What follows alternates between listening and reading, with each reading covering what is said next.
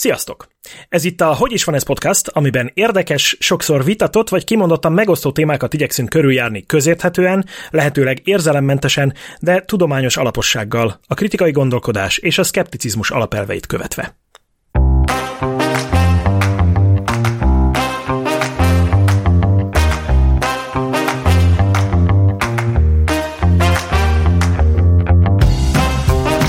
Sok szeretettel köszöntök mindenkit a Hogy is van ez első adásában. Az én nevem Pintér András, a műsorban résztvevő társaim pedig Csécsi Laura, Györgye János és Pap Andrea. Sziasztok! Szia! Sziasztok! Sziasztok! Oké, okay, na, évek hosszú tervező munkája után végre sikerült eljutni oda, hogy elindulunk a megvalósítás útján. Úgyhogy azt hiszem, hogy eh, egy kicsit érdemes is arról beszélnünk, hogy kik vagyunk, és miért akartuk ezt a podcastot csinálni már nagyon-nagyon régen. És eh, hát akkor szeretnélek egyenként bemutatni benneteket, és arra kérlek benneteket, hogy egy pár szót mondjatok magatokról, hogy eh, egyáltalán hogy kerültök ide, és eh, kik vagytok, mit csináltok. Kezdjük akkor rögtön Andival. Én három éve kerültem be a Skeptikus Társaságba. Eredetileg táplálkozástudományi szakember vagyok és biológus, és ismeretterjesztéssel foglalkozom úgyhogy igazán fontos szívügyemé vált ez a podcast ötlet, és remélem, hogy nagyon sok hasznos információt fogunk átadni és tévhitet megcáfolni. És ugye vannak olyan dolgok, amik, amik gondolom különösen fontosak a te életedben most a, egy új dolog miatt is, ami egy nem is tudom mikor jött be az életedbe, egy kisbaba. Igen, van egy másfél éves kislányom, és ezért most uh, Hát az ismeretterjesztő munkám az eléggé takarékra bevődött, eredetileg a Napi Távtudás nevű blogot csinálom. Hát, mivel külföldre költöztem és megszületett a kisbabám, ezért ez most egy kicsit háttérbe szorult, úgyhogy kifejezetten örülök, hogy uh-huh. ez a podcast van, és ezzel visszaereszhetek az ismeretterjesztés vizeire. Jó is, hogy itt vagy. És biztos vagyok benne, hogy egyébként így kismamaként, meg aztán így rengeteg olyan dologgal találkozol, ami meg kiveri a biztosítékot, nem? Tehát amit, amit ugye azért jó lenne tisztázni, hogy hogy is van ez. Abszolút rengeteg, és az a legjobb, hogy ezek viszik is a pénzt. Uh-huh. Tehát az ember egy vagyont elköltet arra, hogy egy csomó hülyeséget megvesz a gyerekének, mert, mert elhiszi, hogy arra szükség van. Igen. Oké, okay. Laura, azon gondolkodom, hogy hány éve is vagyok tagja a Skeptikus Társaságnak. Tíz körül már biztosan, mert ahogy emlékszem, 2008-9 körül kezdtem el járni a Skeptikus Klubba. Uh-huh. Csak úgy laikus érdeklődőként. Én magam egyébként rendőr vagyok, bár most már csak úgymond papírrendőr, nemzetközi bűnügyi együttműködési területen dolgozom, szóval nem járőrözöm, nem nyomozom, hanem, hanem egész ilyen más területen tevékenykedek.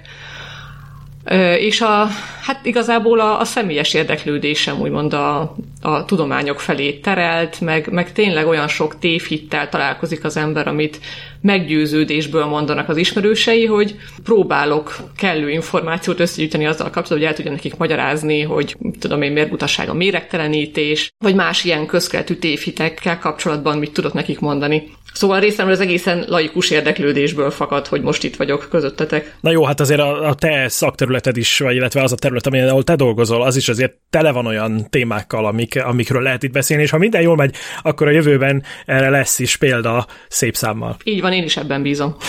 Oké, okay, de hát ugye van egy másik terület, illetve hát mondjuk a biológia és mondjuk különösen a géntechnológia az, ami, ami meg aztán teljesen őrület, úgyhogy ez meg kimondottan a te területed, Artur, vagyis Györgye János. Így van, sziasztok! A hivatalos nevem Györgye János, de nem csak a szakmabeliek, ismerősök, még a rokonságból is sokan Artúrnak hívnak, ezt a becenevet gimnazista koromban kaptam, és Számomra az egyik motivációja, hogy ebbe az ismeretterjesztésbe, illetve a, a tudományos szkepticizmusba tevőlegesen is bekapcsolódjak, többek között az volt, hogy azok a gimis osztálytársak, akiktől az Artur becenevet kaptam, egyetem után pár évvel érettségi találkozón úgy félve nyújtottak nekem kezet, hogy Szabad nekünk veled kezet fogni, nem fogunk DNS-t fertőzést kapni attól, hogy te géntechnológiával dolgozol? Ó, vigyék innen a DNS-t. És ez csak félig volt vicces, félig komoly volt, és gyakorlatilag a 2000-es évek eleje óta foglalkozom részint a géntechnológiával kapcsolatos tévhitek oszlatásával, ennek következtében természetesen bizonyos körökben én egy-két éven belül a multik fizetett ügynöke lettem, se baj, sose volt igaz, ezután se lesz.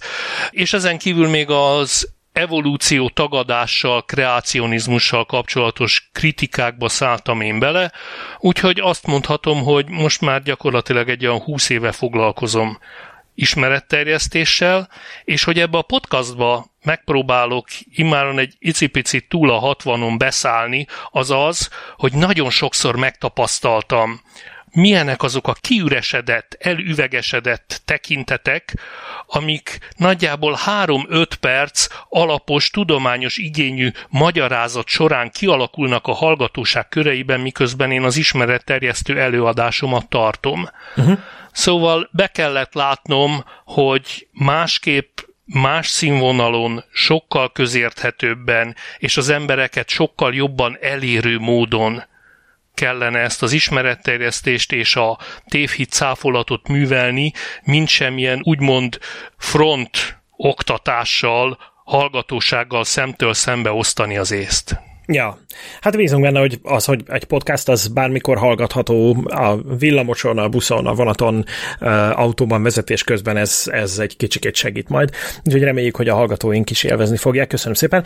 És hát én is bemutatkozom, én Pintér András vagyok, hát amióta az eszemet tudom, szkeptikus. Persze korábban is nagyon érdekeltek bizonyos témák, de főleg, főleg az ufók, tehát az mániákus ufó hívő voltam egykor, és aztán bekerültem Székesfehérváron a csillagvizsgáló szakkörébe, és ott elképesztő dolgokat tanultam a, a világ egyetemről, és arról, hogy a tudomány hogyan fejti meg a világ egyetem titkait, és hát örökre rabi rabulejtett ez az egész.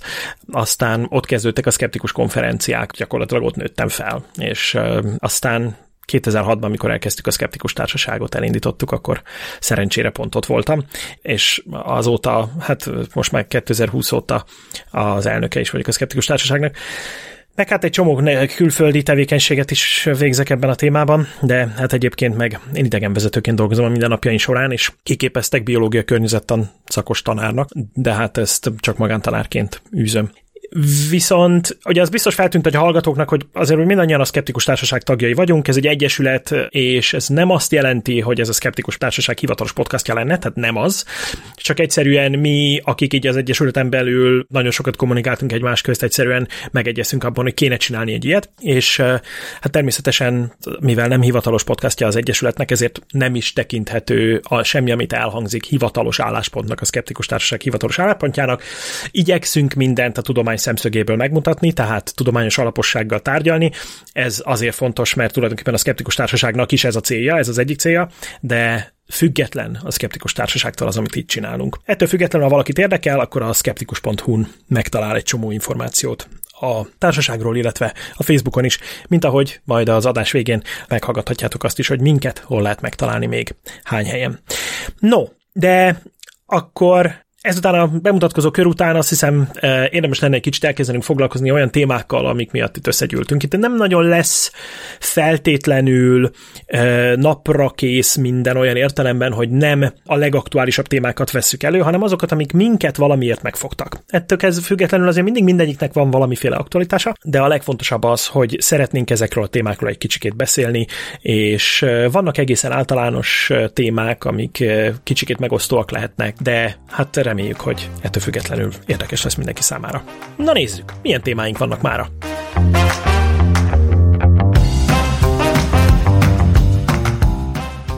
Én egy olyan témát hoztam ma, ami kifejezetten része a popkultúrának, a különböző médiumos sorozatoknak köszönhetően, amelyekből hát elég sok megy a televízióban, mint a Mentalista, a Médium, a Szellemekkel suttogó, vagy az X-akták még a 90-es években, amit én is nagyon szerettem. De jó volt az. és Hát igazából ezeknek a sorozatoknak egy ilyen érdekes mellékhatása lehet, hogy a, a, az emberek elkezdenek gondolkodni azon, hogy na de tényleg használnak a nyomozóhatóságok, mondjuk nem pont ezekkel a szavakkal, de tényleg használ a rendőrség médiumokat és parafenoméneket annak érdekében, hogy felgöngyölítsen egy emberölést. És hát erre egyébként az az egyszerű válaszom, hogy az én tapasztalataim szerint nem, de ezek a médiumok, meg parafenomének, meg látó emberek azért így bebeszivárognak, hogyha egy olyan ö, emberölés vagy eltűnés történik, ami sűrűbben megjelenik mondjuk a, a hírekben, meg, meg ami nagyobb érdeklődésre tart számot ö, az országban. Legutóbb ö, épp Kiskató halottlátó sült fel itt Magyarországon, amikor a megérzései visszavezették a Balázscsai Rém tanyájára, aki még a 90-es években ö, ölt meg nőket, mert úgy érezte, hogy ott egy, egy további áldozatnak a holtteste rejlik valahol, és hát addig keresgélt, míg nem a, az épület falából azt hiszem elő is ö, kapart néhány csontmaradványt, és értesítette a rendőrséget, ugye a rendőrség ezeket a nyomokat igazságügyi szakértői vizsgálatnak vetette alá, és az igazságügyi szakértő megállapította, hogy ezek állati maradványok, amik olyan kb. 50 évesek lehetnek, tehát jó négy évtizeddel megelőzték a Balázscsai Rém tevékenységét. Tehát befalaszták a kecskét, tulajdonképpen valami ilyesmiről lehet szó. Talán. Talán, de ezt így nehéz 50 év táblatából megmondani, hogy mi történt ezzel az állattal. Azonban nem csak így jelennek meg így a látók a médiában, hanem még maga a Zsaru magazin is számol be ilyen esetekről. Például egy 2000-es számban Müller Rózsa beszél arról, hogy hogyan találta meg egy emberölés feldarabolt áldozatának testrészeit, és hogyan segítette a hatóságot. Hát én nagyon szeretnék betekinteni annak a nyomozásnak az irataiba, ami tényleg arról tanúskodik, hogy ezeket a testrészeket egy, egy halottlátó segítségével találták meg. De a médiumok máskor is felsülnek, például 1972-ben, amikor az Andokban lezuhant az a repülőgép, ami ugye arról lett híres, hogy a túlélői a, a, az elhunyt utastársaikat ették meg, és így, így tudták kihúzni addig, hogy megtalálják őket. Nos, volt egy belga médium, Croazé, aki úgy gondolta, hogy tudja, hogy hol van ez a, ez a bizonyos repülő, hát nem tudta tehát nem, nem ott volt, mint ahol ő nagy magabiztossággal állította. Hát meg azért azt nem annyira nagyon bonyolult tudni, mert hogy hiszen őket kimentették végül a túlélőket. Tehát... Később igen, de nem ennek a médiumnak köszönhetően. igen, tehát hogyha valaki tudja, lehet, hogy csak jól tájékozott, hogy hol is van az a repülőgép. Így van. Én azt mondanám, hogy, és nem csak én, hanem dr. Kovács Lajos, aki egyébként egy viszonylag ismert nyomozó Magyarországon, és a döglött ügyek osztályának vezetőjeként híresült el többek között. Ő azt mondja a látókkal és parafenomenekkel kapcsolatban, hogy általában többet ártanak egy nyomozásnak, mint használnak. Hiszen képzeljük el, hogy van egy bűneset, próbáljuk felderíteni, próbálunk benne nyomozni, és akkor mindenféle látók, mondjuk egy ilyen népszerűbb eset kapcsán 40-50-en megjelennek, és akkor a különböző megérzéseiket így oda ömlesztik a ható hatóság elé. És akkor kezdjük ennek egyesével utána járni. Tehát ahelyett, hogy mondjuk az érdemi nyomozással foglalkoznánk az érdemi információk alapján. Tehát ez, ez csak leterheli feleslegesen a hatóságokat.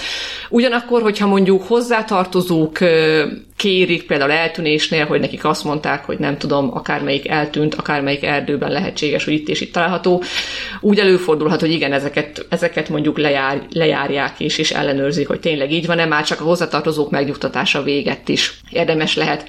Azonban ö, általánosan azt mondhatnám, hogy, hogy a médiumok ezeket az eseteket a saját népszerűségük növelésére használják, valójában nem folynak bele ezekbe a nyomozásokba. Ha esetleg a rendőrség mégis megkéri őket, hogy jó, akkor jöjjön, járjuk ezeket végig pontosan, akkor elbizonytalanodnak és kihátrálnak. Tehát már, már nem, nem akarnak annyira részt venni ebben. De gondolom azért az elő szokott fordulni, hogy így jó zsíros összegeket adad mondjuk a család egy ilyen látónak, aki aztán megmondja a tutit, azzal bebattyognak a rendőrségre, igen. aztán kiderül, hogy mégsem. Ja, ja. Hát igen, pontosan. Ez, ez az, ami, amit mondom, hogy feleslegesen terhel gyakorlatilag az eljárást, meg a nyomozást. Laura, egy olyan kérdésem lenne, hogy ha valaki tulajdonképpen besz, be, mondjuk beszállna egy ilyen nyomozásba, és téves mindaz, amit állít, akkor ezzel gyakorlatilag félrevezeti a hatóságokat. Ez jogilag? Itt van valami olyan nincs. jogi tényállás, ami miatt mondjuk ő például büntethető? Nincs, nincs, mert a, mert a hatóság félrevezetés az egy szándékos bűncselekmény. Tehát, hogyha ő,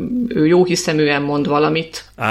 mondjuk akár babonából, akkor ő, ő nem követel bűncselekményt. Aha, értem. Értem. Hogyha szándékosan vezeti meg a hatóságokat, az nyilván bűncselekmény. Az bűncselekmény, értem. Oké, okay. jó, ezt jó tudni. Nekem is lenne egy kérdésem, mert a Discovery channel voltak, meg talán még most is vannak, de gyerekkoromban ezt határozottan rémlik, mindenféle ilyen bűnügyi dokumentumfilmek, pláne egy este nyolc után, és ott több esetben is voltak látók egy dokumentumfilmben, akik úgymond állítólag segítettek felgöngyölni ezeket az eseteket, hogy ez csupán szenzációhajhászat a dokumentumfilmesek részéről, hogy ezt, így, ezt, ezt nagyon komolynak tűnően beletették, vagy esetleg tényleg vannak mondjuk Amerikában erre gyakorlatok, hogy együtt dolgozik a rendőrség látókkal. Igazából erről nem tudok mit mondani, mert nem látok bele abba, hogy az Egyesült Államokban hogy működik a nyomozás én is csak ezeket a dokumentumfilmeket látom. Én elhiszem azt, hogy vannak, akik ebben hisznek. Még azt is el tudom képzelni, hogy vannak olyan nyomozók, akik úgy gondolják, hogy ők ebben hisznek, és esetleg privát úton megpróbálnak tanácsot kérni ilyen jósoktól. Az, hogy a hivatalos eljárásban mennyire lehet ennek része az Egyesült Államokban, azt nem tudom. Nekem nehéz elképzelni. Uh-huh. Nekem is, de ott nagyon úgy van beállítva, mint hogyha ez itt egy teljesen releváns eszköz lenne. Én megnézném ezeket az eseteket na, egyesével, akkor... hogy na akkor tényleg úgy van mint ahogy itt egy állítólagos dokumentumfilmben tálalják. Ó, ez nagyon jó, hogy hozzátetted az állítólagost, mert, mert én ettől a falra mászom, mikor dokumentumfilmként e, tárgyalnak egy olyan anyagot, amit katasztrófa is semmiféle dokumentum jellege nincsen, és aztán végképp nem tényeken alapul. Igen. Egyébként ez is lehetne az egyik témánk az egyik adásban. Az lehet, hogy lesz. Dokumentumfilmek. Szerintem lehet, hogy eljutunk odáig is.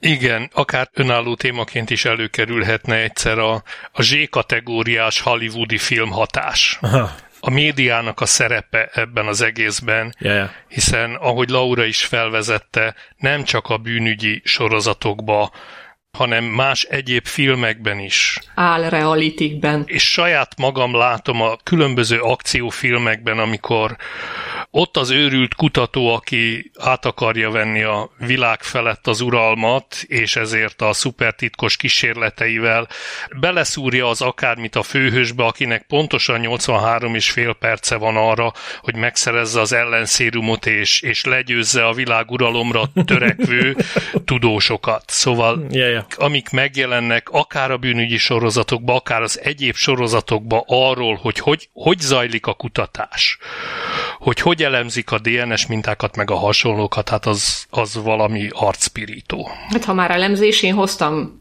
egy-két kísérletet, ugyanis 94-ben például Nagy-Britanniában a Hertfordshire Egyetemen olyan parafenoméneket vizsgáltak, akik saját bevallásuk szerint a bűnüldözési területen működnek, és hát a következő volt a feladatuk ezeknek a médiumoknak, kaptak egy-egy bűnjelet, konkrétan hármat, egy cipőt, ami az áldozathoz tartozott, pisztolygolyót, sálat, és az volt a dolguk, hogy megvizsgálva ezeket a tárgyakat, mondják el, hogy milyen bűncselekmény történt. Nyilván ez nagyon absztrakt lett volna, ezért kaptak még emellé egy listát, ami konkrét részleteket árult el a, a konkrét emberölésekkel kapcsolatban, például, hogy mondjuk a, a történet cselekményében szerepe volt egy kutyának, vagy, vagy más olyan részleteknek, ami önmagában a tárgyakból nem következtethető ki. És hát a parafenoméneknek ugye az volt a dolguk, hogy ezeket az állításokat, igaz állításokat a, a bűnjelekhez kössék, Nos, hát ezek a parafenomének nem igazán vizsgáztak jobban, mint a véletlen találgatás, de hogy, hogy még ráerősítsenek erre, a, ezek a kutatók megismételték a kísérletet teljesen átlagos emberekkel is, akik, akik semmilyen médiumi képességekkel nem bírtak, és a vicces az, hogy, hogy ők még jobb eredményeket értek el, mint maguk a médiumok, bár én mindig a találgatáson belül. Úgyhogy nagyon-nagyon vicces volt az egész, és ami még jobb, hogy a kísérlet után mindhárom parafenomén meg volt győződve, hogy ő sikeresen szerepelt. Uh-huh. Tehát a tévében ők úgy tálalták, hogy paraképességeimet már a laboratóriumban is bebizonyít bizonyítottam. Részt vettem egy vizsgálatban a Hertfordshire Egyetem pszichológiai tanszékén, ahol most kutatók azon gondolkodnak, hogy vajon mi módon vagyok képes erre. Hát én nem tudom mi módon, de ez a dolog valahogy csak megtörténik velem. Önbizalom az van. és Magyarországon is kutatták egyébként 92 és 93 között az ELTE kísérleti pszichológiai tanszékén radiesztétákat szerettek volna vizsgálni. Uh-huh. Az egyik kísérletben az volt a feladat, hogy, hogy ingával állapítsák meg, hogy egy lezárt borítékban lévő fotón nő vagy férfi található-e.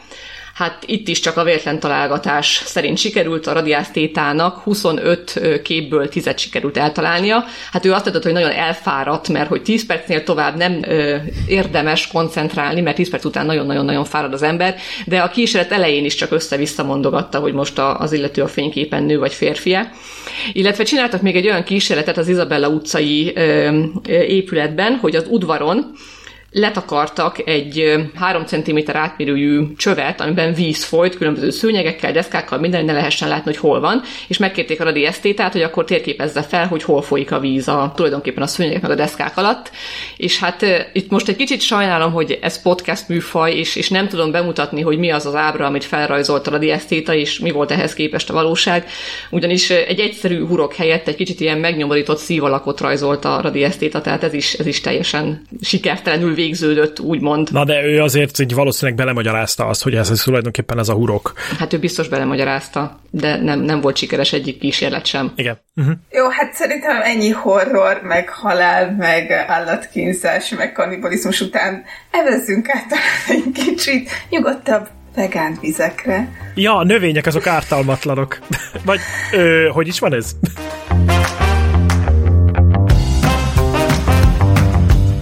Na szóval tavaly jelent meg egy vegán portálon egy cikk arról, hogy megdöbbentő B12 vitamin találtak kerti zsázsában. Hát annyira nem megdöbbentő a dolog, meg annyira nem találták azt a B12 vitamint, ugyanis maga a cikk írója is leírja, hogy ez az eredeti hivatkozott tanulmányban is szerepel, hogy a kutatók beletették a tápoldatba a B12 vitamint, amit felszívott a kerti zsázsa, Na de e, sokan eléggé megszállottan próbálják azt bebizonyítani, hogy a növényekben is van B12 vitamin, és az az érdekes, hogy bár sok tévhit van a témában, azok tévednek, úgy tűnik, akik azt mondják, hogy már pedig nincsen, és csak is kizárólag állati eredetű élelmiszerekben található meg. Na most azt tudni kell ehhez, hogy se az állatok, se a növények, se a gombák, de se a moszatok nem tudják megtermelni maguknak a B12 vitamint, hanem ez kizárólag bizonyos baktérium és archeafajok, Igen. régi nevükön ősbaktériumok tudják megtermelni. Na most, ez úgy kerül bele az állatokba, a növényevő állatokba, hogy egyrészt, ahogy legelnek a mezőn, összeszedik így a talajból, meg a baktériumokról a füvekből, illetve a kérődzőknél például ugye a bendőben egy óriási nagy baktériummassa található, és hogy ott így emésztődik a nagy növénytömeg, és lenyeli az állat a növény tömeget ott az elő, hogy a bendőből a baktériumokkal együtt, tehát a baktériumokból hasznosul a B12 vitamin, valamint hát sok állat az megeszi a saját székletét is, és az állatoknak a vastag belébe, nekünk is találhatóak baktériumok és archák is, olyanok, amelyek termelik a B12 vitamint. Na most, ugye megeszik a húsevő állatok a növényevőket, ők így jutnak a B12 vitaminhoz, tehát van ennek egy ilyen elég érdekes körforgása. De az a lényeg, hogy a növényekben alapból nem szokott lenni B12 vitamin, legalábbis ezt így gondoltuk korábban. Na most kiderült, hogy vannak olyan nitrogénkötő baktériumok, amelyek szimbiózisban élnek bizonyos növényekkel, amelyek megtermelik a B12 vitamint, és el tudja, tehát ezt a növény úgymond fel tudja szívni. És az elmúlt pár évben szájra kaptak ilyen kutatások, amely, amely alapján úgy tűnik, hogy például a homoktövésben jelentős mennyiségű B12 vitamin található, illetve például az örménygyökérben, valamint a fekete mustárban is. De ezt úgy kell elképzelni, hogy például 100 g uh, száraz homoktövés gyümölcsben a napi ajánlott B12 vitamin mennyiségnek a 15-szöröse is megtalálható, de van egy másik érdekes szempontja is ennek a dolognak, hogy az a B12 vitamin az vajon aktíve az emberben, vagy nem, mert a B12 vitamin az nem egy darab vitamin, hanem különböző kobalamin vegyületeknek a halmaza, és ezek között vannak olyanok is, amelyek úgymond ilyen pseudo B12 vitaminok, amiket mi nem tudunk hasznosítani, és csak pár olyan vegyület van, amely nálunk valóban hasznosul. És ezt az egészet bonyolítja az a dolog, hogy a pseudo B12 vitamin az csökkenti az aktív B12 vitaminnak a használatát. Tehát vannak olyan vegánok, akiknek kialakult egy olyan négyzet, hogy nekik nem kell szedniük dusított élelmiszereket, vagy étrendkiegészítőket, hogy B12 vitaminot jussanak, mert hogy például ilyen homoktövisből, egyéb növényekből, vagy például fermentált növényi élelmiszerekből, mert ugye a fermentáció során is termelik B12 vitamin, de nem túl sok. Tehát az be tudják a B12 vitamint, viszont hát ez nem tűnik túl észszerűnek, ugyanis fermentált élelmiszerekből nagyon keveset lehet bevinni, nem tudjuk sokszor, hogy milyen arányú egyes növényélelmiszerekben, vagy gombákban, vagy moszatokban, Egyébként gombákból és moszatokból is a bakteriális kölcsönhatások által, vagy bizonyos talaj és vízszennyeződések által kerül, ne, kerül oda ez a vitamin. Tehát ez egy rizikós dolog, mert két éve, 2021-ben Csehországban volt egy ilyen kutatás, hogy kimentek a kutatók piacra, begyűjtöttek olyan növényi élelmiszereket, például savanyú káposztát, fermentált homoktövis juice fermentált petrezselyem juice, meg répa juice ami fermentálva volt ilyen élelmiszereket, és megvizsgálták modern analitikai módszerekkel, hogy van-e bennük valódi aktív B12 vitamin, és igazából a fermentált homoktövi csúszban volt jelentős mennyiségű, és bár találtak például a savanyú káposztában, mint most szintén uh, szájhagyomány által terjedt, hogy a savanyú káposzta az nagyon jó vegán B12 vitamin forrás, nem tűnik túl igaznak. És ez nagyon fontos megjegyeznem, hogy elég kevés tudományos eredmény van még a témában. Tehát ez tipikusan az a történet, amikor van egy-két kutatás, és akkor azt felkapják, és mindenhol reklámozzák, hogy itt van, megtalálták, és működik. De hát azért, hogy erről egy tudományos konszenzus legyen, hogy akkor most növényélelmiszerekből, illetve gombákból, moszatokból, hogy milyen mennyiségű, milyen minőségű B12 vitamint tudunk bevinni, kell mellette kiegészítés, az azért egy összetettebb és komplexebb történet. Tehát azt ajánlják a szakemberek is, hogy aki vegetáriánus, vegán étrendet követ, ez mindenféleképpen fogyasszon vagy B12 dúsított élelmiszereket, és vagy étrend kiegészítőket, úgyhogy erről oda kell figyelni valóban. Viszont azzal se lehet támadni a vegánokat, hogy hülyék úgymond, mert nincsen B12 vitamin a növényi élelmiszerekben. Igen. Érdekes lesz majd, hogyha az analitikai kémia eljut arra a szintre, hogy rutinból tudják vizsgálni a különböző B12-szerű vegyületeket, és végre nem egy össz úgymond B12 tartalmat mondanak majd az élelmiszerekről, hanem kifejezetten azokat a komponenseket tudják megnézni, amik hatékonyak, amik a szervezetünk számára fölvehetők és földolgozhatók. Ehhez kicsit távolian, de kapcsolódik a transzsírsavaknak a hisztériája, amit majd a jövőben megint érdemes lenne egy podcast során földolgoznunk. Először nem voltunk hajlandók tudomásul venni azt, hogy vannak transzsírsavak, majd a következő lépésbe kiderítettük, hogy hú, hát azok aztán borzasztó halálos veszedelmet jelentenek, és akkor azonnal üldözni kezdtük tokkalvonóval a transzsírsavakat, majd most arra kezdünk rájönni, hogy ja bocs, vannak olyan transzsírsavak, amik természetesen természetes módon is keletkeznek, és nem ártanak a szervezetünknek, sőt, akár szükség is lehet rá, míg bizonyos más transzsírsavak pedig tényleg okoznak érrendszeri problémákat és szívkeringési rendszeri betegségeket.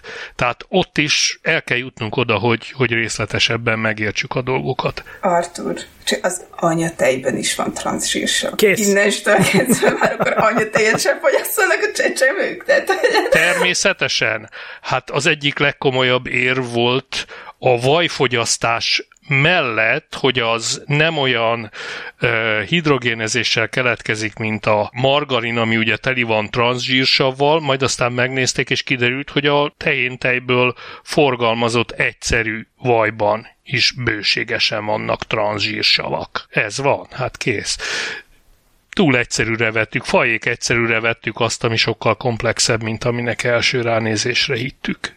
És ami még a növényeknek a B12 vitamin tartalmával kapcsolatban érdekes kutatási irány lehet, hogy az utóbbi években fut föl a növény és a talaj lakó mikrobáknak a kölcsönhatás vizsgálata nem csak a szimbiotikus nitrogén kötés, amit már régről ismerünk, hanem a kevésbé ismert, de sokkal általánosabb növény mikorríza, azaz növény gomba kölcsönhatás, meg manapság egyre többet vizsgálják már azokat a különböző baktériumokat, valódi baktériumokat vagy archeákat, amik egyszerűen a növénynek csak a gyökér zónájában élnek, és egy sokkal lazább, de fontos kölcsönhatásban vannak a növény, illetve a növény, növényzetnek a gyökérzetével. Ez nagyon érdekes téma szintén. Igen. Még um, arra akartam reagálni, amit Artur mondott a különböző B12 vitamin formáknak a precízebb vizsgálatáról, hogy azzal kapcsolatban, hogy mennyire hasznosulnak az egyes formák, ugye vannak különböző állatkísérletek, főleg patkányokban vizsgálják ezt, hogy például a noriban, abban a moszatban, amiben a susit csavarják a kis makikat, az a, az a sötétbarna, fekete lap, talán innen ismerhetik a hallgatók leginkább. Arról is felkaptak a hírek, hogy van benne B12 vitamin, csak hogy úgy tűnik, hogy az is ez a pseudo B12 vitamin, de ezeket a pseudo B12 vitaminokat így vizsgálgatják patkányokban, hogy adnak nekik pseudo B12 vitamint, és megnézik, hogy mondjuk elmúlnak-e a kutatók által indukált B12 vitamin hiánytünetek is, és, és vannak olyan eredmények, hogy úgy tűnik, hogy igen, hogy az állapotuk, tehát hogy ez hasznosul, és erről is nagyon sokan cikkeznek, hogy ez az patkányokban bebizonyították, hasznosul, működik, elmúlnak a B12 vitamin hiánytünetek, de hogy ez is egy nagyon veszélyes terület, tud lenni, mert a patkányoknak a szervezet, a metabolizmus azért eléggé eltér az embertől, és patkányokban végzett kísérletekből nem vonhatunk le, nem tehetünk egyenlőségelet patkányos emberek közé. Nem, ez nagyon-nagyon fontos, hogy, hogy és ez nagyon sokszor a, a tudományos újságírók is benézik, vagy legalábbis úgy, ugyan a hatásvadászat miatt hajlamosak ezt egy kicsit elcsúsztatni. Tehát amikor beszélmenő következtetéseket vonnak le olyasmiből, ami tulajdonképpen egy patkány vagy egér kísérleten zajlott le. Ja. És igen, az mindig az első lépés, tehát az mindig, mindig valamiféle indikátor annak, hogy lehet, hogy itt van valami, amit érdemes vizsgálni, de akkor el kell kezdeni egy kicsit közelebbi vizsgálatokat folytatni emberi alanyokon is.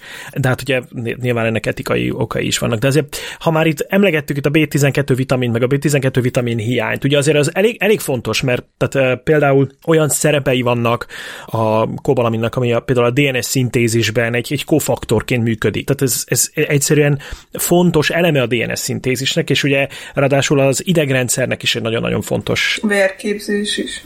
Meg a vérképzésnek is nagyon-nagyon fontos eleme. És emiatt ugye nyilván, ahogy te is emlegetted, Andi,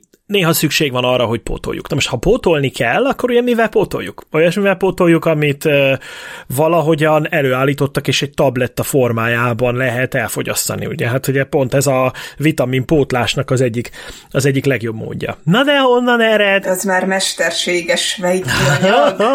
mesterséges. Hát ez az, ez az, mert hogy egyébként a B12 vitamin előállításának az egyik módja, mert hogy meg lehet oldani a dolgot úgy, hogy hogy a kobalaminnak van egy olyan formája, amit metilkobalaminnak neveznek.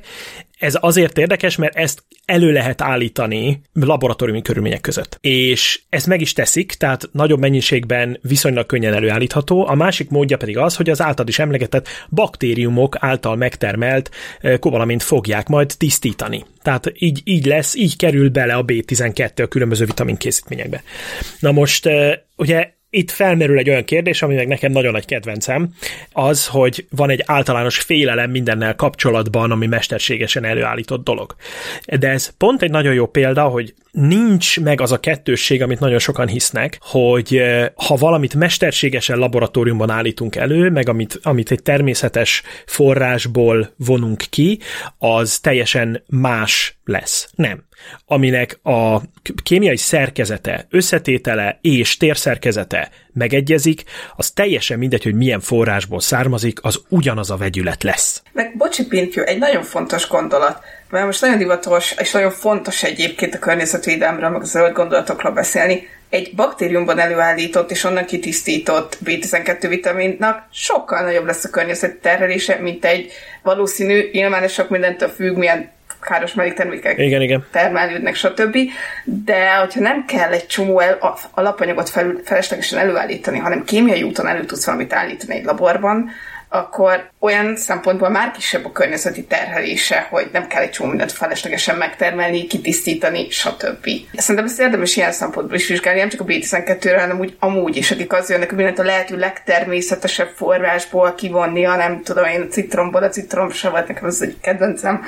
Ö, igen, na most a, egyébként arról is szó van, hogy amikor mondjuk a kiindulási cianokobalamint nézzük, amiből kiindulnak, amikor metilkobalamint készítenek, akkor például az is olyasmi, aminek bizonyos elemei azok kimondottan bakteriális eredetűek. Tehát azért itt is van egy olyan folyamat, amikor tisztítani kell egy baktérium által termelt anyagot.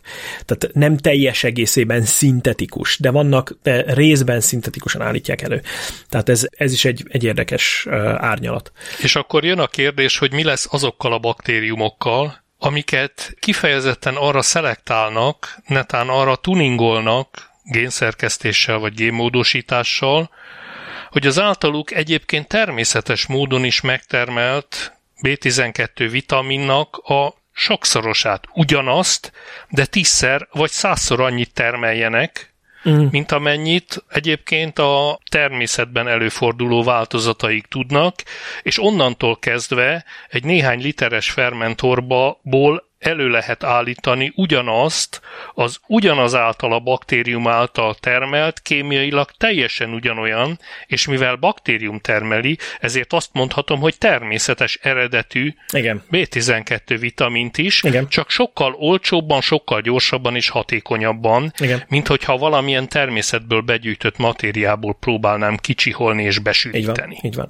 Na de akkor egy kicsit vizsgáljuk meg ezt a kérdést egyáltalán, amire itt már elkezdtem utalni, hogy, hogy a természetes vagy a mesterséges problémakör. Ugye ezt általában szokták úgy is emlegetni, hogy ez az érvelésekben nagyon gyakran felmerül, és nagyon sok ember gondolkodik így, hogy ami természetes az jó, ami mesterséges az rossz.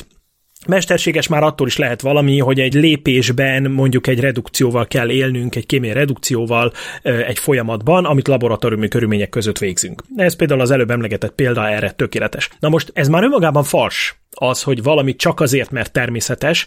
A természetességre hivatkozás önmagában fals. Mert hogy az, hogy valami természetes, még nem jelenti az, hogy jó. Az ismert legerőteljesebb toxin, ami képes mikrogram mennyiségű mennyiségben megölni egy embert, az a botulinum toxin, amit baktérium állít elő. Tehát az is természetes, teljesen természetes a botulinum toxin, miközben vannak olyan dolgok, amiket meg mesterségesen állítunk elő, tehát például C-vitamint gyönyörűen lehet laboratóriumi körülmények között gyártani, és ugyanolyan hatása van, mint annak, amit citromból nyertünk ki. Meg a citrom egyébként ugye az nem is a legfeltétlenül a legjobb C-vitamin forrás amúgy sem, de ugye azt tudjuk, hogy mondjuk amikor elkezdték a skorbutot kezelni, vagy megelőzni, akkor ugye az volt éppen az egyik hozzáférhető dolog a, a brit birodalom számára skorbuttal szemben.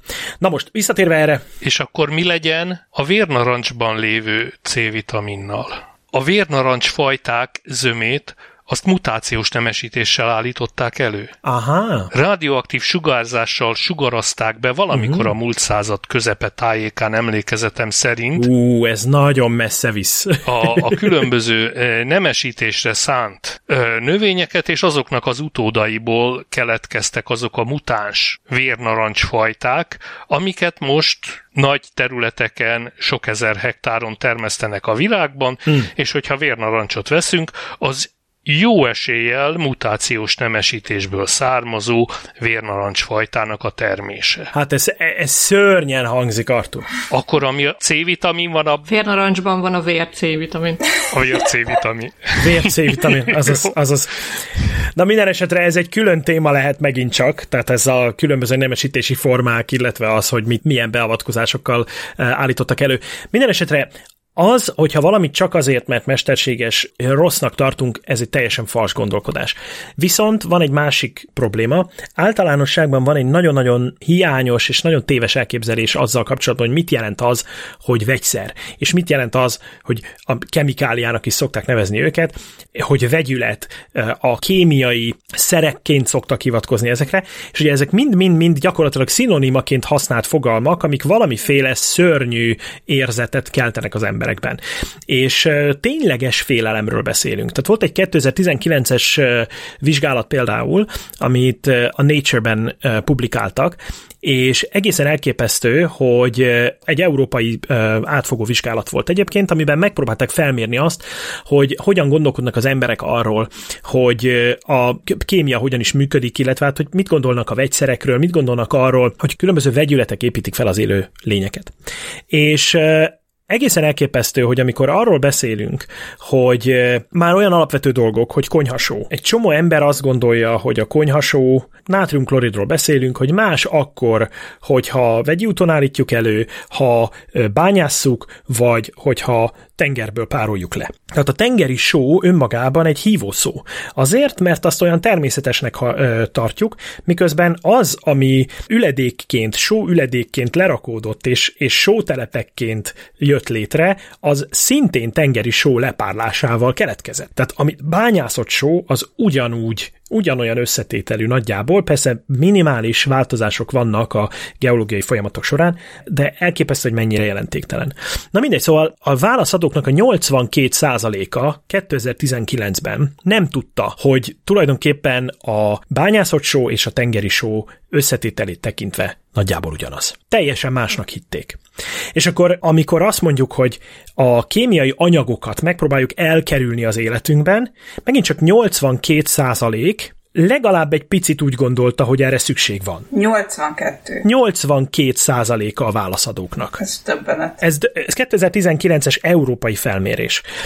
Azért természetesen ugye arról van szó, hogy azért nem, nem hatalmas tömegeken mérték, de le, országonként, az európai országonként legalább olyan 700 fő volt a, a válaszadók között és gyakorlatilag 40% azt mondta, határozottan azt állította, hogy olyan világban szeretne élni, ami kémiai anyagoktól mentes.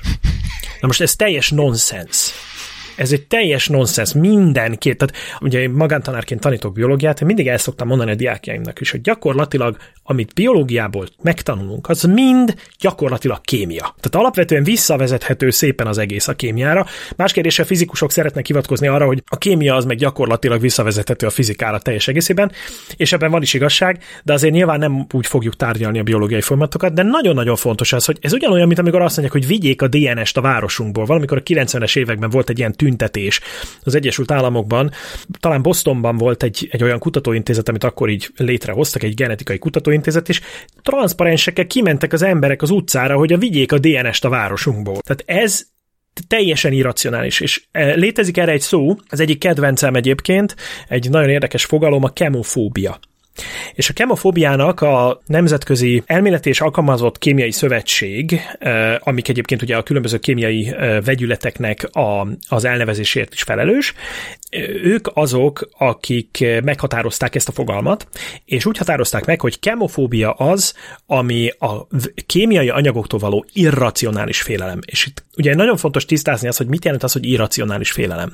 Mert nyilván vannak racionális félelmek. Tehát elmegyek egy krokodilokkal teli partszakaszon valahol, vagy mondjuk egy mangrove erdőben, ahol krokodilok élnek, és ott elkezdek úszkálni, ott egy racionális félelem az, hogy engem egy krokodil meg fog támadni.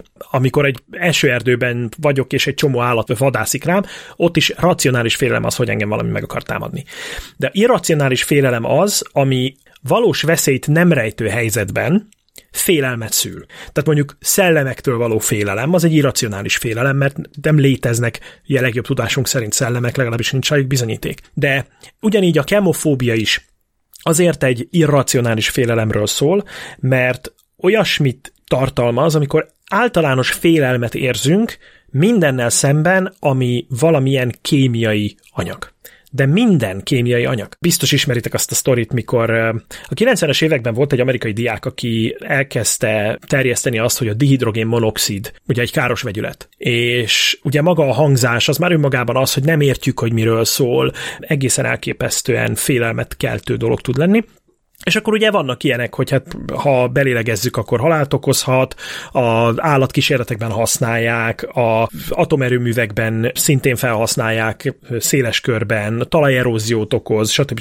Minden ilyen szörnyűséget össze lehet róla szedni, de hát a dihidrogén monoxid az gyakorlatilag a víz. Sőt, nemrég valaki a börtönben dihidrogén monoxiddal mérgezte meg a cellatársat, hogy volt valami ilyen hír, hír hogy több liter dihidrogén monoxidot megitattak valakivel. Az csúnya dolog. Nem sült el jól. Hát az, az nem fog elsülni jól, az biztos. Vízböjtösök azok, nem tudom mit.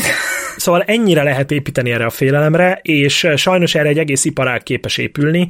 Tehát ugye, amikor arról beszélünk, hogy a mindenféle természetességre hivatkozás mellett mindenféle hülye termékeket el lehet adni, amiknek semmi értelme nincsen, akkor gyakorlatilag ott vagyunk, hogy tényleg iparág gazdaság épül rá. De mondjuk megiszunk egy jó kis teát, és a tea is tele lesz olyan anyagokkal, amiknek, hogyha a valódi, az IUPAC, az előbb emlegetett kémiai szövetség által megállapított neveit elkezdjük használni, akkor eldobjuk az agyunkat. Hát ki, ki az, aki katekineket, meg, meg epikatekineket akar fogyasztani, meg flavonoidokat, meg glikozidokat, meg hexanolt, meg feniletanolt, meg tanninokat, meg ilyeneket.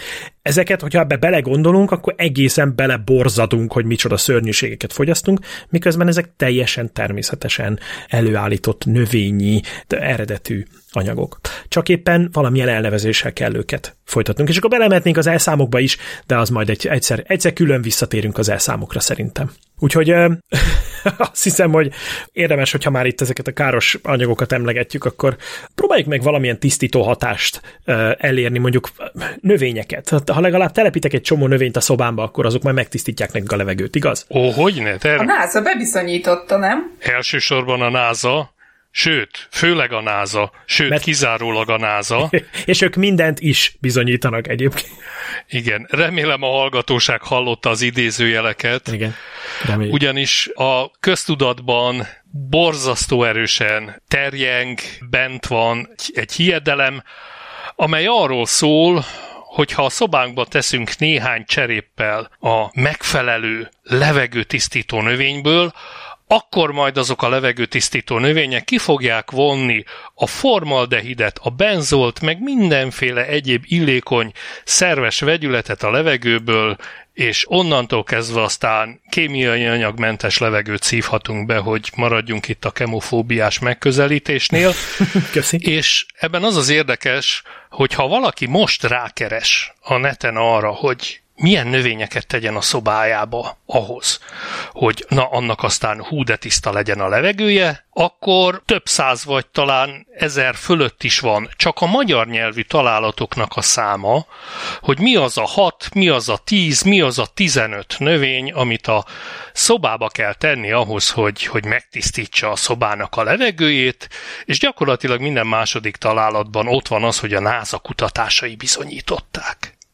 Én ezzel az egésszel valamikor a 2010-es évek közepén találkoztam először ezzel a kártékony mémként terjedő hiedelemmel, de amikor egy kicsit utána néztem, még akkor a 2010-es évek közepén, hogy ez hová is eredeztethető, akkor azt találtam, hogy ez egyébként egyéb szempontból a szememben nagyra becsült heti lapunk is, nevét nem mondom, mert reklám lenne. Szóval alapvetően hitelesnek tekinthető heti lapunkban is jelent meg 2009-ben már promó cikk arról, hogy milyen növényeket kell oda tenni. És hogyha valaki elkezd utána kaparni a dolgoknak, akkor kiderül, hogy a NASA berkein belül valóban volt egy eh, Billy Wolverton nevezetű kutató, aki a 80-as évek első felétől, közepétől a 90-es évek elejéig foglalkozott ilyen kutatásokkal, amiket legalábbis részben a, a NASA finanszírozott. Ahelyett, hogy egymás posztjait vennék át a különböző növényeket ajánlgató vagy növényeket eladni próbáló honlapok, elég egyébként, hogyha valaki kinyitja az angol nyelvű Wikipédiát, ott van róla egy szócik, a bizonyos NASA Clean Air Study szócik alatt ezekről a növényekről talál leírást, és kiderül, hogy a tudomány történetében Folverton volt az egyetlen, aki foglalkozott ilyesmivel, ő egyszer ráharapott erre a témára, és olyan tíz éven át próbált meg belőle minden lehetséges bőrt lehúzni, aztán utána 93-94-től az egész elsüllyedt a tudomány sülyeztőjében, miközben a sztori 1984-ben még egy Economic Botany nevezetű jegyzett folyóiratban megjelent ígéretes közleménnyel indult. Az utolsó cikk, ami megjelent a témában, az a Journal of the Mississippi Academy of Sciences című helyi labban jelent meg, amely újságot egyébként a tudományos folyóiratok között számon tartanak, de értékelhető színvonala nincsen. és közben még néhány jelentést küldött el az úra a názának, a főnökeinek, hogy mire jutott a méréseivel. Ami a köztudatban terjeng, mint hiedelem, az az, hogy a növények azok hatékonyan, mégpedig az olyan egyszerű növények, mint a pletyka, a különböző ilyen ö, szobai ö, futónövények, mint a szindapsus vagy a szingóniumok, tehát olyan egyszerű leveles zöld növények, amiket nagyon sok ember tart dísznek a lakásában, azok hatékonyan vonják ki a formaldehidet, meg a benzolt és a többi káros vegyületet, ami ugye bár minden bizonyal ész nélkül párolog a mi bútorainkból. Tény és való, hogy a különböző ragasztott fa morzsalékból készült bútorlapok gyártása során valamennyi formaldehid legalábbis a kezdeti időszakokban kiszabadult, kiszabadulhatott, de meg kell mondjam, hogy ez elhanyagolható mennyiség, amely akkor, hogyha nem hónapokat töltünk sok tíz négyzetméter bútorlap társaságában ücsörökbe egy kicsi zárt és szellőzetlen helységben, akkor az égvilágon semmilyen egészségügyi problémát nem tud okozni. Ettől függetlenül az emberek rácuppantak a témára, és mind a mai napig adják el a különböző honlapok a webshopok azokat a növényeket, amikre oda lehet bigyeszteni, hogy szerepel a názának ezen a 11 néhányas listáján. Pedig gyakorlatilag Wolverton úr annyit csinált, hogy a környezetében előforduló, összes létező hétköznapi szobanövényt megnézte, hogy használható-e ilyen célra, és mit tesznek ezek a kísérleti kamrában. Ugyanis szó nincs arról, hogy a kísérletek során bármikor is megmérték volna, hogy valós körülmények között egy lakásban, ha odarakok néhány cserépnövényt, vagy nem rakok oda néhány cserépnövényt abba a nappaliba vagy a hálószobába, akkor változik a levegőből mérhető különböző párolgó szerves szennyeződéseknek a mennyisége. Nem, a kísérlet úgy nézett ki, amire szokás hivatkozni, hogy egy 30 incses, azaz körülbelül 3-4 méter élhosszúságú plexi kockába belerakták a szobanövényt, úgy cserepestül mindenestül, meghatározott mennyiségű formaldehidet, benzolt vagy egyéb vizsgálandó káros anyagot belenyomtak a légtérbe, aztán utána megmérték 6, 12, 24, akárhány óra múlva, és a mérésekből bizony kiderült az, hogy ha ben volt a növény a plexi kockában, akkor a formaldehid gyorsabban tűnt el a levegőből, két-három nap alatt az eredeti koncentrációjának akár a tizedére leesett a formaldehid koncentráció. Na jó, de akkor most kezdjünk el számolni. E, ugye ez a 3-4 méteres élhosszúságú kocka, ez azt jelenti, hogy ez kevesebb, mint fél köbméter. Hogyha ebben volt egy növény, akkor hány növényt kell betenni az embernek a nappaliába ahhoz, hogy egy hasonló hatást el tudjon érni? Egy átlagos méretű 4x5 méteres, tehát mondjuk 20 négyzetméteres nappalival, 2,5 méteres belmagassággal számolva, az jön ki, hogy csak a nappaliba 110 cserép ilyen növényt, földjével, cserepével együtt kell bepakolásznia a naív és boldog lakberendezőnek, illetve hogyha ez mind bepakolja, akkor onnantól kezdve én már inkább dzsungellakónak mondanám.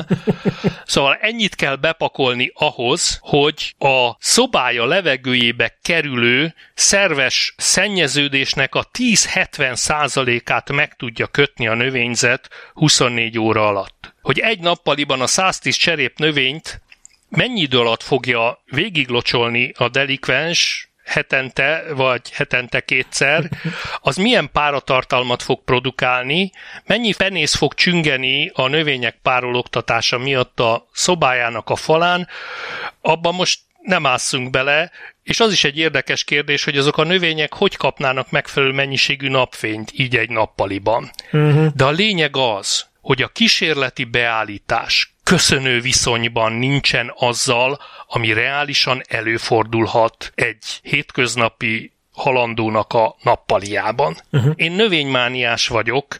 Nálunk most a nappaliban 16 cserép növény van, de én azt hiszem ezzel már bőségesen az átlag fölött vagyok, de nem azért teszem bele, hogy én formaldehidet vonjak ki a levegőből, hanem azért, mert szépek a növények, és szeretem őket. És hogyha valaki a levegőjét szeretné tisztítani a nappaliának, akkor az A. szellőztessen, B. Használjon olyan szellőztető eszközöket, amik tényleg kivonják a szennyeződéseket az ő szobájának a levegőjéből.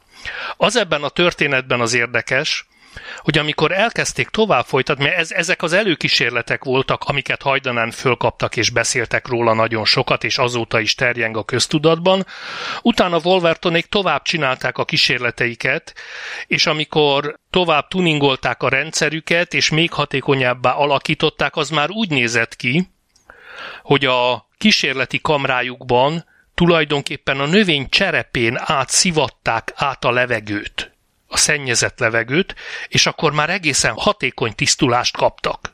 Csak aztán, amikor utána kapargattak a dolgoknak, akkor kiderült, hogy alapvetően nem a növény és nem a levelén keresztül vonja ki ezeket a szerves szennyeződéseket, hanem a talaj összetevői, a talajkolloidok kötik ezt meg, és a talajban lévő baktériumok, gombák, mikrobák, tehát a talajnak az ökoszisztémája képes arra, hogy lebontsa ezeket a szennyezéseket. Hmm. Úgyhogy a történet lezárásához tartozik, hogy 2012-ben szintén a NASA berkein belül született egy összefoglaló írás Folvertonnak a munkásságáról. Ez egy nagyon jó történeti áttekintés, lelkesen dicséri a kutató úrnak a munkásságát, csak éppen arról nincs benne szó, hogy ez a gyakorlatban mennyire nem használható.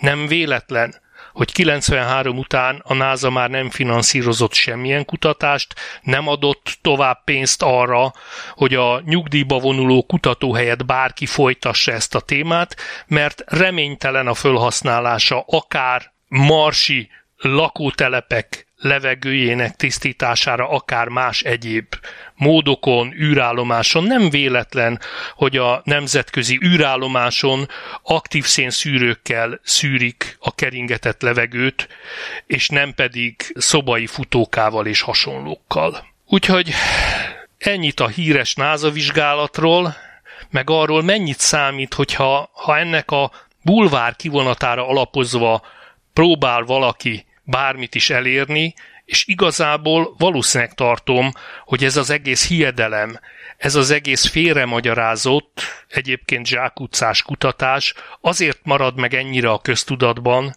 mert vannak olyan érdekeltek, akik ennek a segítségével kattintásokat tudnak gyűjteni a weben, mert érdekességként lehet osztani, be lehet palizni az embereket, és ilyen hamis érveléssel lehet nekik szobanövényeket eladni. Uh-huh. Ennyi. Uh, Egyébként tényleg húzó név, tehát amik bármit, bármire azt mondom, hogy ez olyan, mint amikor azt mondom, hogy kvantum, tehát a, a kvantummal, Igen. meg az ilyen hasonló húzó, húzó szavakkal el lehet adni bármit. Ha azt mondjuk, hogy NASA vizsgálta, tök mindegy, hogy egyébként van-e bármi közel NASA-nak ez az egészhez, vagy hogy egyáltalán tényleg azt vizsgálta-e mondjuk egy NASA által finanszírozott vizsgálat, amiről beszélünk, teljesen mindegy. Ki mondjuk a NASA-t már hitelesnek tűnik az egész. És az a probléma, hogy itt csúszik el a kommunikáció, mert azt mondhatjuk, hogy a NASA zárójelben mellékesen apró pénzből pár éven keresztül vizsgálta a dolgot, majd a dolog sikertelenségét, illetve reménytelenségét, feleslegességét látva kukázta és lezárta a projektet. Mm. Ez úgy kerül át a köztudatba, hogy a NASA kutatásai bizonyították. Igen. Hát nem. Ez egy elképesztő kommunikációs húzás. Igen, mert idővel annyi marad meg az emberek fejében, hogy NASA. Így van. Mhm. Kutatás. Így van. Növény, így van. tisztít, és így. A klasszikus kabátlopási ügy uh-huh. Pepitában. Igen. Na, hát éppen ezért nagyon nem mindegy, hogy, hogy hogyan tálalunk egy adott hírt, illetve hogy egyáltalán nagyon-nagyon, már önmagában is nehéz sokszor eldönteni valamiről, hogy mennyire valós és mennyire nem. Úgyhogy ezzel rá is térnénk egy olyan részére a műsornak, amit szeretnénk egy állandó, kvázi rovatként működtetni, amikor mindig egy valaki négyünk közül hoz három különböző állítást, amit hírként tálalunk, és a többieknek el kell döntenie, hogy melyik a kamu a három közül. És úgy hívjuk ezt a részét a műsornak, hogy tudomány vagy mi a szösz.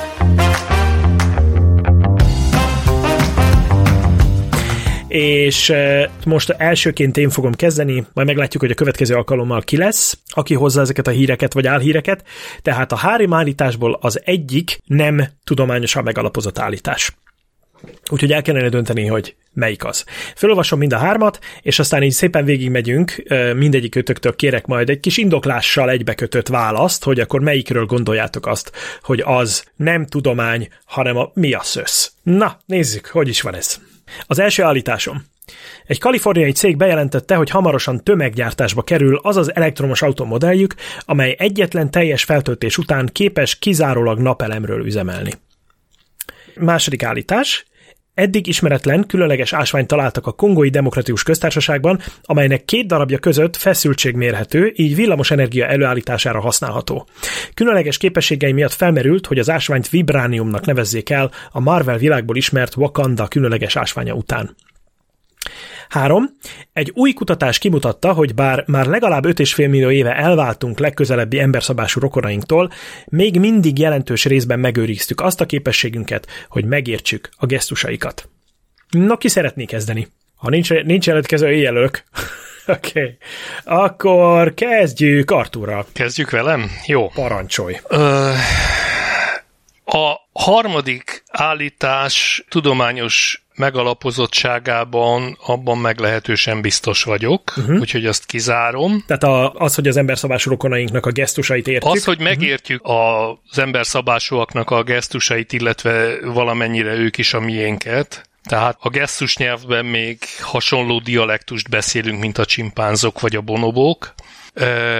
Sőt, az, hogy egy olyan ásványt találnak a Kongói Demokratikus Köztársaságban, ahol amiknek két darabja között feszültség mérhető, Hát, az, az végül is előfordulhat, az más kérdés, hogy, hogy milyen körülmények között, és, és a villamos energia előállítás az azért nem lesz ingyen energia semmiből. Még ezt is el tudom hinni, úgyhogy valószínűsítem, hogy az első a kamu. Tehát, hogy a teljes feltöltés után képes kizárólag napelemről üzemelni, illetve az a bajom ezzel, hogy mennyire képes üzemelni. Hát ha arról van, ha arról van szó, hogy csinálnak valami mm, modellautót, ami, ami képes, akkor akár még ez is lehet igaz. De én akkor is az elsőt tippelem. Oké. Okay. Ki lesz a következő? Hát akkor reagálok én. Én úgy gondolom, hogy a, az első hír, hogy egy Kalifornia cég bejelentette, hogy tömeggyártásra került az elektromos autó, hát szerintem nyugodtan bejelenthetnek ilyet. Tehát én ezt így nem, nem találom irreálisnak. Az, hogy most aztán végül tényleg tömeggyártásba kerül egy ilyen autó, az egy egészen más kérdés, de úgy gondolom, hogy nyugodtan bejelenthet egy ilyet egy kaliforniai cég, aztán majd meglátjuk el végre a, az elektromos autó fejlesztés, az most elég rendesen pörög. A, a harmadik pont az, az szerintem is egy valós dolog. Annyi, amennyit én tudok az emberszabásúakról, az, ez, ez teljesen reálisnak tűnik, hogy, hogy megértjük a gesztusaikat. Nekem inkább a második gyanús, nem vagyok valami jó fizikából, de az, hogy egy ásványjal villamos energiát termeljünk, mert a két darabja között feszültség mérhető, az én kis laikus agyamnak ez egy kicsit olyan, olyan erősnek hat, pláne, hogy még megtolták az egészet azzal, hogy vibrániumnak nevezzük, mint a Vakanda nevű nem létező ország ásványát. Szóval okay. nekem így együtt ez egy kicsit sok. Én a másodikra tippelek. Oké. Okay. Andi? A harmadikat azt szerintem Artur elég jól elmondta, hogy miért tarthatjuk abszolút reálisnak. Az elsővel kapcsolatban én, én is azt gondolom, hogy az szerintem még úgy reális, pláne, hogy Laura ilyen nagyon furfongosan rávilágított, hogy végül is a bejelentés az, az mindenkit megtörténhetett. Mm, de én azt el tudom képzelni, hogy mondjuk egy napelemmel működő autót feltöltenek annyira, hogy utána a napelemről tud működni egy ideig. Nekem is a második a leggyanúsabb, hogy ez lesz a kamu hír. Én azt nem értem, én is vagyok egy nagy fizikus, de hogyha van egy ásvány, aminek két darabja közt feszültség van, az miért keletkezne feszültség, tehát két ugyanolyan ásvány van, tehát valami, valami különbségnek kéne lenni, ami feszültséget generál számomra, és ez a vibrárium név, hát ez, ez, ez nagyon-nagyon furi, ez durva. Oké, okay, jó. Hát akkor úgy tűnik, hogy így nincs teljes egyetértés köztetek, úgyhogy mivel ketten mondjátok azt, hogy a második állítás a kamu, és Artur mondja azt, hogy a, ez az elektromos autó modell, amelyik képes egy teljes feltöltés után kizárólag napelemről üzemelni, ez a kamu. Nézzük akkor, hogy miről is van van szó? Hát akkor menjünk szépen sorba. Egy kaliforniai cég bejelentette, hogy hamarosan tömeggyártásba kerül az az elektromos autó modelljük, amely egyetlen teljes feltöltés után képes kizárólag napelemről üzemelni. Ez az állítás valós és alapvetően tudományosan egészen szépen megalapozott állításról van szó. Valóban zajlanak a fejlesztéseik, és ugyebár az egyik legnagyobb probléma manapság az az elektromos autókkal, hogy az, az akkumulátoroknak az energia sűrűsége az, amivel el kellett jutni oda, hogy értelmes hatótávokat tudjanak kihozni ezekből a járművekből. Ugye a nagy probléma az, hogy hogyan lehet minél kisebb energiafelhasználással működtetni egy elektromos autót. Ehhez az kell, hogy például a közegellenállása legyen viszonylag minimális, a súrlódási együttható legyen viszonylag minimális, ezért nagyon gyakran például nagyon keskeny kerekekkel szerelik fel ezeket az autókat és ilyenek. És egy nagyon érdekes dizájnnal álltak erő, ez egy háromkerekű autó, ez valójában nem is annyira nagyon furcsa, de ráadásul egy aerodinamikailag nagyon-nagyon különleges design, szinte repülőgép formájában ennek a járműnek. Érdemes egyébként megnézni majd a, a linken, amit hozzáférhetővé teszünk.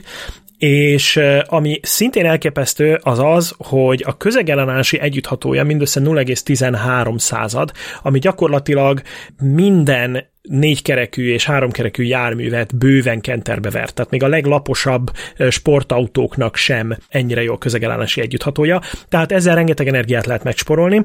Másrészt pedig ugye normál feltöltésre alkalmas a jármű, és egy feltöltés után hatalmas felületen a teljes, teljes tető szerkezetét beborították napelemekkel, és hát ugye az az elképzelés, hogy egy nap körülbelül egy ember mondjuk ott mérföldben mérnek, 40 mérföldnyi utazásnál többet úgy általában nem nagyon szokott megvalósítani. És nagyjából úgy tervezték, hogy ez a jármű képes arra, hogy amikor egy nem is kell, hogy túlságosan napfényes területre kerüljenek, bár azért hozzá kell tenni, hogy Kalifornia egy kimondottan napsütötte órák számát tekintve vagy elég jó állapotú állam az Egyesült Államoknak. Minden esetre azt találták ki, hogy ha egyszer feltöltjük, akkor egy nap alatt mondjuk képes 40 mérföldnyi energiát visszatölteni a napelemekkel. És ugyanakkor viszont van egy körülbelül 1000 mérföldes hatótávja, mert nagyon-nagyon kis teljesítménnyel lehet üzemeltetni ezt az autót. Tehát elképesztő technológia áll mögötte, és igazából nincs semmi ok arra, hogy megkörrejelezzük a valóságtartalmát, rengetegen már ö, leadtak előrendelést a járműre, tehát tulajdonképpen tényleg tömeggyártásba kerül, úgyhogy meglátjuk majd, semmi okunk nincs kételkedni benne.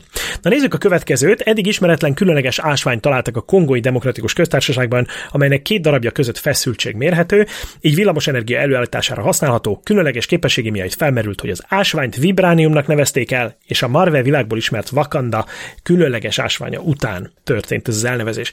Hát nagyon jól felismertétek, gratulálok Laura és Andi, ez kamu. Tehát ez volt a mi az, össz, az összes közül. Valójában az egész hír arra épül, hogy egy videó bejárta a webet, mégpedig egy olyan videó, ahol egyszerűen érintésre szikra keletkezik két kődarab között.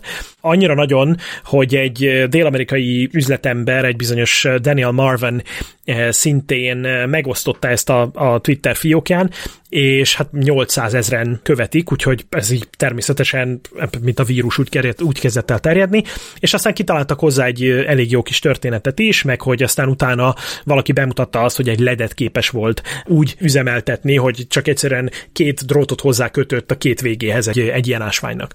Na most ugye ez önmagában fizikai képtelenség, közben azért úgy nagyon-nagyon óvatosan ügyeltek arra, hogy ne lehessen látni semmit abból, hogy ez hozzá van-e kötve valamihez ez a, ez a két darab ásvány. Olyat ismerünk, vannak olyan ásványok, amik elektromos vezetőként működnek, tehát hogyha ezekre valamilyen feszültségforrás van rákötve, akkor nyilván keletkezhet feszültség a két darab kő között, de az, hogy mondjuk egyetlen egy kőnek a két oldalán, oldalai között feszültséget mérjünk, arra elég kicsi az esély. Ugyanis az ásványok tárolni töltést nem feltétlenül tudnak. Ezzel a némi kivételt képez mondjuk az, hogy például agyagásványok egészen jó töltés megtartó képességgel rendelkeznek, de ilyen, hogy ugyanannak az ásványnak két darabja között feszültséget mérhessünk, ez tulajdonképpen nem ismert jelenség. Tehát ez ilyenre nem nagyon van példa. Úgyhogy ez, ez egy az egyben kamu, úgyhogy ő lesz a mi a szöszünk. És akkor a harmadik pedig, hogy egy kutatás kimutatta, hogy bár mert legalább 5,5 millió éve elváltunk legközelebbi emberszalású rokonainktól, még mindig jelentős részben megőriztük azt a képességünket, hogy megértsük a gesztusaikat.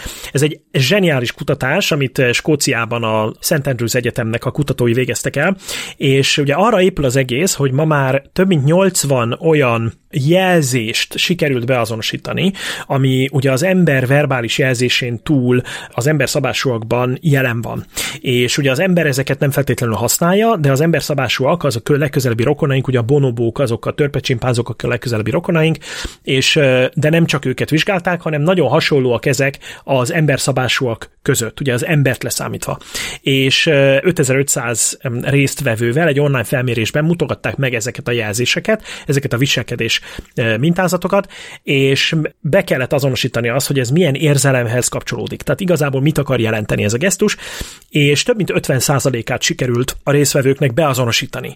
Tehát kimondottan sikeres ez, és ezzel jelentősen fölötte vannak annak, ami a random jelleggel jönnek ki, ami nem feltétlenül 50%. Tehát szóval tényleg az úgy tűnik, hogy evolúciósan megmaradt egy csomó olyan dolog, ami számunkra érthetővé teszi még mindig a nagy részét, több mint 50%-át azoknak a jelzéseknek, amiket ismerünk. Szerintem zseniális, és nagyon jó pofa egyáltalán, hogy ezt az egészet elvégezték.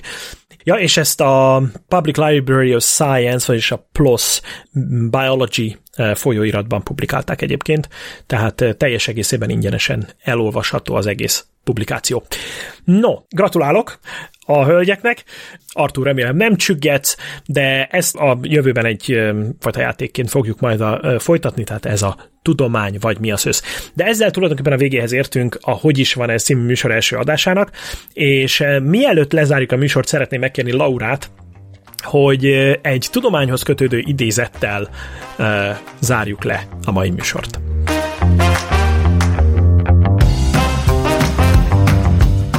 Én az első adásba egy Carl Sagan idézetet hoztam. Ó, elég komoly felütés. Igen, amiből úgy gondolom, hogy mindenki okulhat.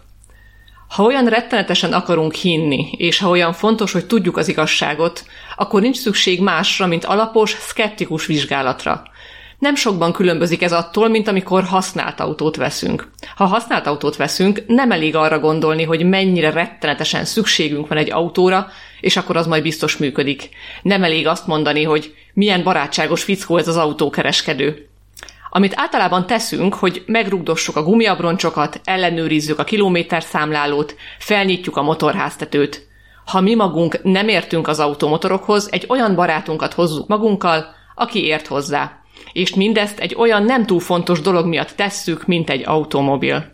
Az olyan témák esetén, mint a transzcendens, az etika és a morál, a világ keletkezése, vagy az ember természete, nem kellene ragaszkodnunk legalább ugyanilyen mérvű alapossághoz és szkepticizmushoz? De bizony. Köszönjük. De bizony, köszönjük szépen. Köszönjük szépen Carl Sagannak is, és neked is, hogy erre rátaláltál. És én pedig nagyon szépen köszönöm mindhármótoknak, Andi, Laura és Artur, hogy elindítottuk ezt a műsort. A hallgatóknak is nagyon szépen köszönöm, hogy végighallgatták, és reméljük, hogy élveztétek, és reméljük, hogy legközelebb is találkozunk. Ha minden igaz, akkor egy hónap múlva. Köszönjük szépen. Sziasztok! Sziasztok! Sziasztok! Sziasztok!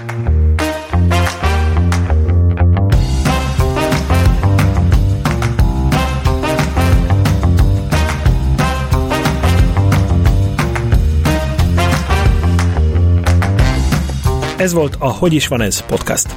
Ha tetszett a műsor, iratkozz fel a csatornánkra, a legnépszerűbb podcast letöltő oldalak valamelyikén, illetve kövess minket a YouTube-on és a Facebookon. A műsorhoz tartozó információkat, linkeket a hogyisvanez.com oldalon találsz. Ha pedig kérdésed, észrevételed van a tárgyal témák valamelyikével kapcsolatban, írhatsz nekünk Messengeren, vagy az infokukac hogyisvanez.com címen. Bár a műsorban résztvevő személyek valamennyien a szkeptikus társaság tagjai, az itt elhangzott vélemények nem feltétlenül tekinthetők az Egyesület hivatalos álláspontjának. Köszönjük, hogy velünk voltál, várunk vissza a következő hónapban.